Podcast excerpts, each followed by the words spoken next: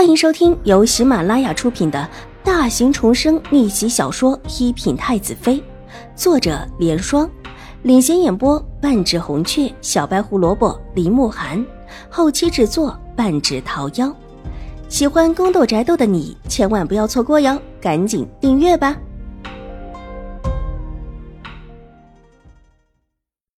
第六百四十七集，看着邵吉儿离开。秦玉茹的脸上露出一丝嘲讽的笑容，不让自己去，必是怕自己被成王选中。他就不相信邵吉儿没这个心。不过，邵吉儿再有心又如何？一个庶女，而且比不上自己。纵然再有想法，这高高在上的富贵荣华也和他无关。待得邵吉儿走的没了影，秦玉茹才举步往之前的方向而去。这会儿。大部分人都在花厅那边，听闻还是瑞安大长公主在接待。以瑞安大长公主的气势，到了那里，必然一切都是听她的。就算有机会来到园子里，也是跟着大家的。那么多的女子在一起，成王殿下不一定看得到自己，还不如趁着现在园子里没人，自己先来转转，让成王殿下先相中自己。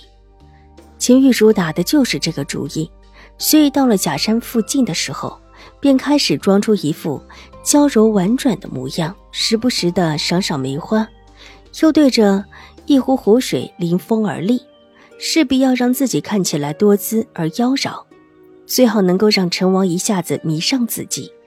为了让陈王看个清楚，秦玉茹还特意的在附近多走了几次，几乎是绕着这假山的地方都走过了。时不时的临风而立，露出他一副良好的身姿。但为了防止上面的成王以为他是故意的，秦玉茹一直不敢抬头往上看。就算是没有发现上面的成王，也是情有可原的。他这番搔首弄姿的模样，其实早早落在了假山亭子处的成王的眼中。其实，也不只是成王，还有周王也在。这时候，看秦玉茹又站在一棵梅树下，小心的伸出纤手去摘上面的一朵梅花之时，周王已经忍不住的笑出来，拿眼神瞥了一眼成王，调笑道：“王叔，下面这位美人长得不错，看她这么诚心的份上，王叔就收了吧。”在宫里不乏投怀送抱的宫女，而在宫外，也不乏做出各种姿态的世家小姐。装作不经意的摔过来，或者不小心的摔倒在脚边，这种事情，作为皇室子弟都没少遇到过。秦玉茹的这一番举止做出来，立时亭子里的两个人都懂了。这女子分明就是打听到成王在这里，故意来到这里惹眼的。成王的目光落在秦玉茹的脸上，眼底若有所思。从亭子上的角度望去，看到的只是一个侧面。但又莫名的觉得有几分眼熟，成王在想自己什么时候见到过这位小姐的。这个角度的侧面很美，再加上秦玉茹清秀花香的样子，越发的叫人觉得美人如玉，倒是一副很养眼的景象。见成王没有说话，周王诧异的也多看了秦玉茹一眼，之后连连称赞：“王叔长得还真不错。”问问是哪家小姐，你收了就是。虽然这行为有些不妥当，但可能也是仰慕王叔的风采，特意过来的吧。多一个妾室，少一个妾室，对于他们这种皇室子弟，还真的是不错，是吗？在周王看来，下面的这位小姐长相的确是不错，但看她的行为却很不检点，应当不是什么大的世家所教出来的小姐。那就随便的给个妾室的位置就可以，不必浪费珍贵的妃位。母后一再的告诉他要教好成王，自己这里送他一个美人总是不错的。这是哪家府上的小姐？成王终于开口了：“奴才也不知，王爷请稍等，奴才下去问一声。”先不必下去。成王摇了摇头。他只是觉得有一些眼熟而已，并不是一定要问清楚是谁家府上的。他向来喜欢佛学，虽然有一部分是掩人耳目的意思，但毕竟也是涉及不少。眼看着这样的秦玉茹，实在是不行。王叔，让喜气下去问问吧，问清楚了是哪家的小姐，也可以收到后院中。这样的美人在荆州也算是不可多得的了。周王笑道，以为陈王的确有心，但又不太好意思当着自己的面下去问。当下点手叫过自己身边的小太监，去，帮王叔问一下是哪家府上的。小太监一命转身下去，陈王想叫住已是来不及，无奈只能苦笑着摇了摇头，随着周王去胡闹。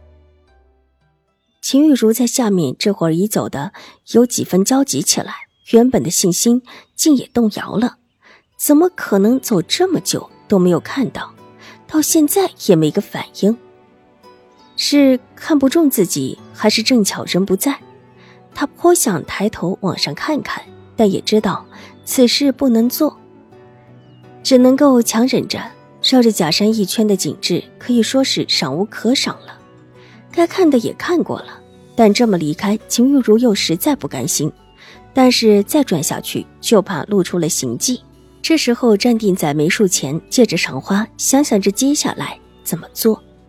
如果上面的陈王看到自己，看上自己，不应当派人下来问问吗？为什么不下来人？